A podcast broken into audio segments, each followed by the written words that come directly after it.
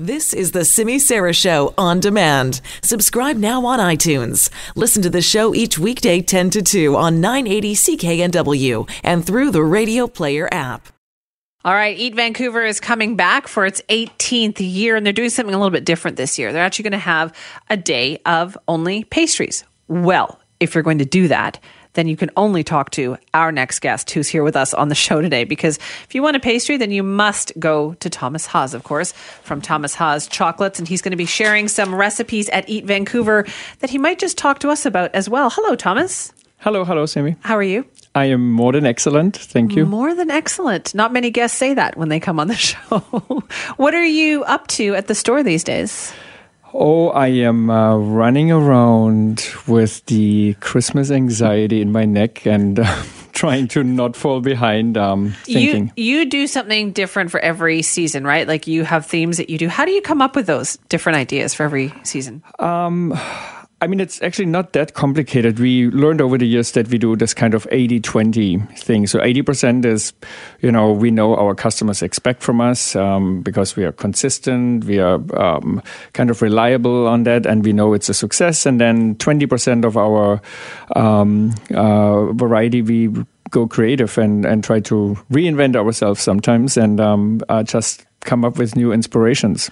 Now, my favorite thing that you do, which you know this already because I've I literally asked you about it as soon as you sat down. November 15. That's, that's when is the Christmas stollen going to be for sale? If you've never if you think you've had it good stollen before, you have not had Thomas Haas. How much of that do you sell every year? So we make 228 every day from November 15 from November November 13th on um, until Christmas Eve. That's a lot. Yeah, and we sell out every day. I know you do because it's like hard. I, I feel like I always have to show like up we there always early. one day ahead, so we don't actually sell out on the shelves, but every single day we do 228.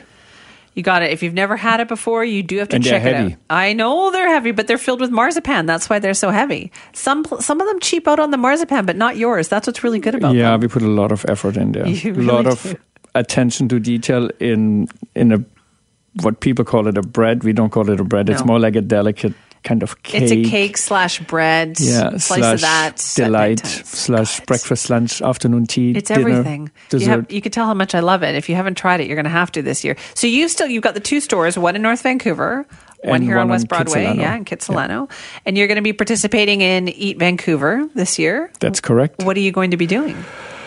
Well, I just figured out I'm actually an all day an all day event there. So there's Yeah. three three events. Um, there is an exclusive uh, demo which I'm gonna hold for only I think there was 18 tickets available and they were sold out within no time apparently.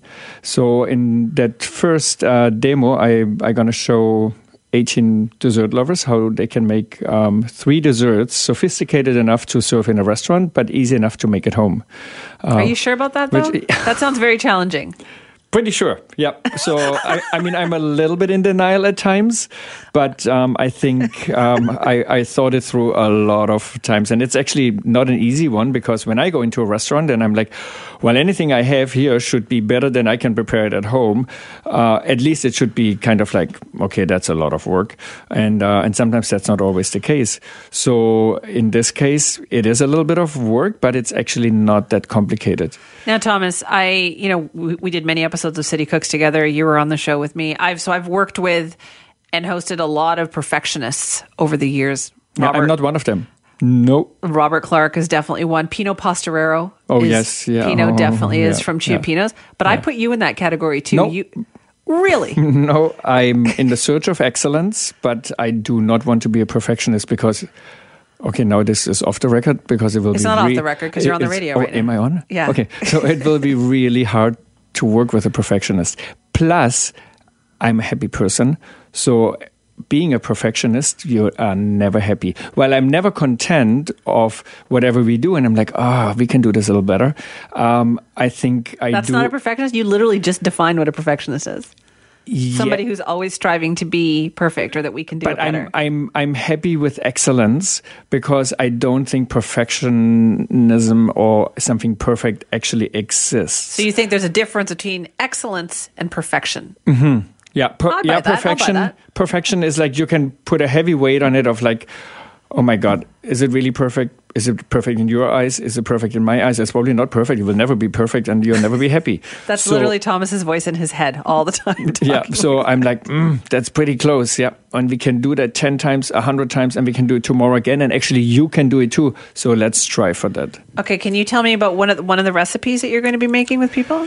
So um, I can tell you all three quickly. Okay, but sure. um, so the first one is actually a classic I've, I've always had great success with, and so I would love to share things which are, um, are crowd pleasers. And it's also the season a little bit. So we have pineapples which we uh, shave like a carpaccio. We make a little bit of a syrup of ginger, vanilla beans, and lime juice, and then lay the carpaccio out just like you would lay out a carpaccio of this finely shaved pineapple. Uh, season it with a little bit of the syrup, and then we have coriander leaves, uh, which we grind with sugar, and uh, Oh limes, which we delicious. juice and make a little bit of a sorbet. You can make that at home by just making a granité, so you can just freeze it and then shave it. And um, and then we have uh, pomegranate seeds. Um, Wait, This is all So- the same dessert?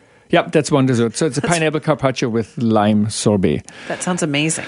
Number two is one of our new. Um, uh, it's called the Black Line, B L A K, um, which was kind of inspired. Uh, I'm, that's probably I'm getting old, and I'm like, the overuse of artificial food color in our industry has gone so crazy. You mean in the in the candy industry, like the in- chocolate industry? In the chocolate industry, Oh. even in oh. the cake industry now. And I'm like, you don't need that. It's all Mother Nature gives you all. And so I'm get- getting a kind of frustrated where the new generation goes. I'm like, okay, we do the opposite. We make exactly something super simple, focused on the beauty of cocoa and dark chocolate. And so we came up with this black line. Each recipe has only five ingredients. Okay. And um, uh, but it's I think um, really dialed in of creating something beautiful with very few ingredients and keep it as pure and as natural. And you gotta love dark chocolate. So that's our second uh, dessert. And our th- uh, third dessert is something which is easy again. You can take a verrine, like a little shot glass or any kind of um, glass you feel is appropriate. And we use three chocolates and only cream and milk. Milk chocolate, dark chocolate, white chocolate, and create an emulsion and pour them layer by layer in the glass. Let it set in the fridge for a few hours, and it's a delicious, simple, creamy chocolate dessert. That is so yummy. How do you get inspired? Um, through work, I have to say, like I have to be in it. I have to be working in the kitchen and then having my hands in all the things. And then I feel like, oh my, oh, I just got an idea. And then I write it down because I forget things. So I write it down again. And um, and then the next day I practice it and I take somebody with me. Like, I just got this idea. Let's try this out. And we have a couple of runs and we have now a pretty good success rate that like the vision we have uh, matures pretty quickly into something uh, we can keep for a long time. Because one thing I found that is so distinctive about like Thomas Haas chocolates in particular are the flavor combinations that you come up with.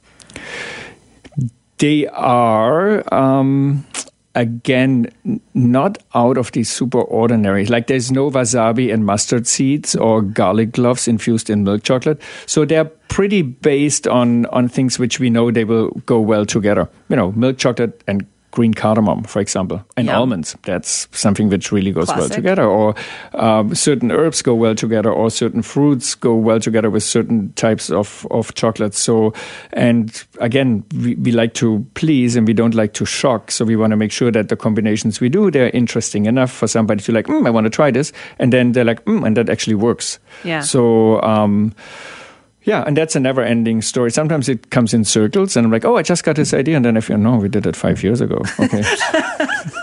Now I'm starting to date happens. myself. He said, but it's funny that you say you keep a do you keep like a notebook handy where you write it down right away in case you forget it? Yeah, it's actually loose papers, and they're all over the place in an organized manner. Oh, if such a thing were possible, Yeah, yeah, yeah. Uh, so you're going to be doing this Eat Vancouver. Is this, this the first time that you've done Eat Vancouver? No, I've done it two years ago. Okay, so the, only the second time though, at 18 years of doing it. Yeah, I think um, it has changed over the years. Um, uh, the format has changed, and so this is now this third year. It has changed a little bit again, where there's this demo I'm doing, and then we have an expert tasting panel following right after, which I think that a hundred people can come and ask questions So and good. get an inside view into the industry.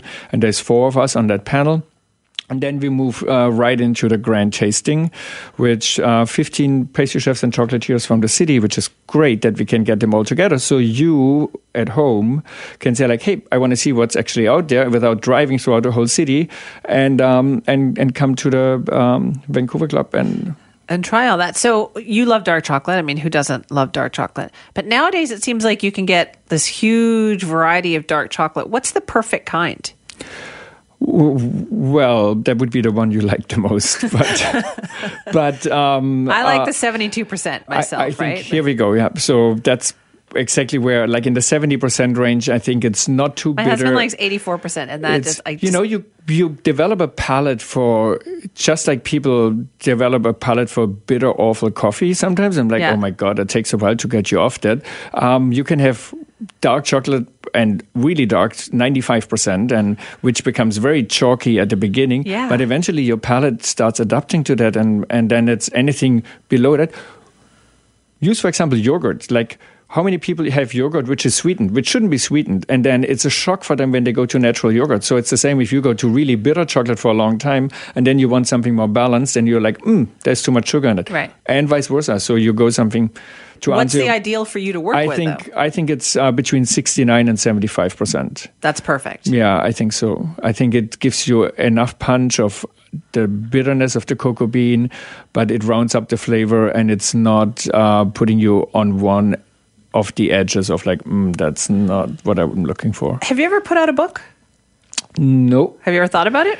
Um, I was approached so many times and in the early years, I'm like, you know, if I want to write a book, I don't want to write it in a haste of like, okay, I write a book because it's I've in said I'm right going to now. write a book, yeah. Yeah, uh, it should last for a long time and it should be dirty within three years because people use it that often. Yeah. And thinking of nowadays, I think um, there hasn't been a book uh, not written. So I, I, think all the books have been written. Not true. That's not there true. Your so book much, has not been written. Then it should be different than just you know. There's a lot. I realize sometimes when we do um, events, and um, it should be all about cooking, and then actually we talk about life and we talk about life and chocolate I, I and we talk about philosophies book, and yeah. all of a sudden people are like oh forget about the cooking let's just talk about them about what else happened. So it might be one day it comes out and if i become a wise man um, there, yeah there will be a lot of uh, interesting stories in I there. I'm just sure, I would buy i'm just saying i would buy that book. In the meantime we're going to have to make do with the fact that thomas haas from thomas haas chocolates will be at eat vancouver this year. It's eat-vancouver.com they have a whole list of great people including we said the, the perfectionist the man himself pino posteraro who will also be a part of that and many others. You can check out more information online thomas thank you for being here thanks for having me Ah, Thomas Haas. Getting to be that time of year when you must stop by Thomas Haas Chocolates and pick up a little something for the season.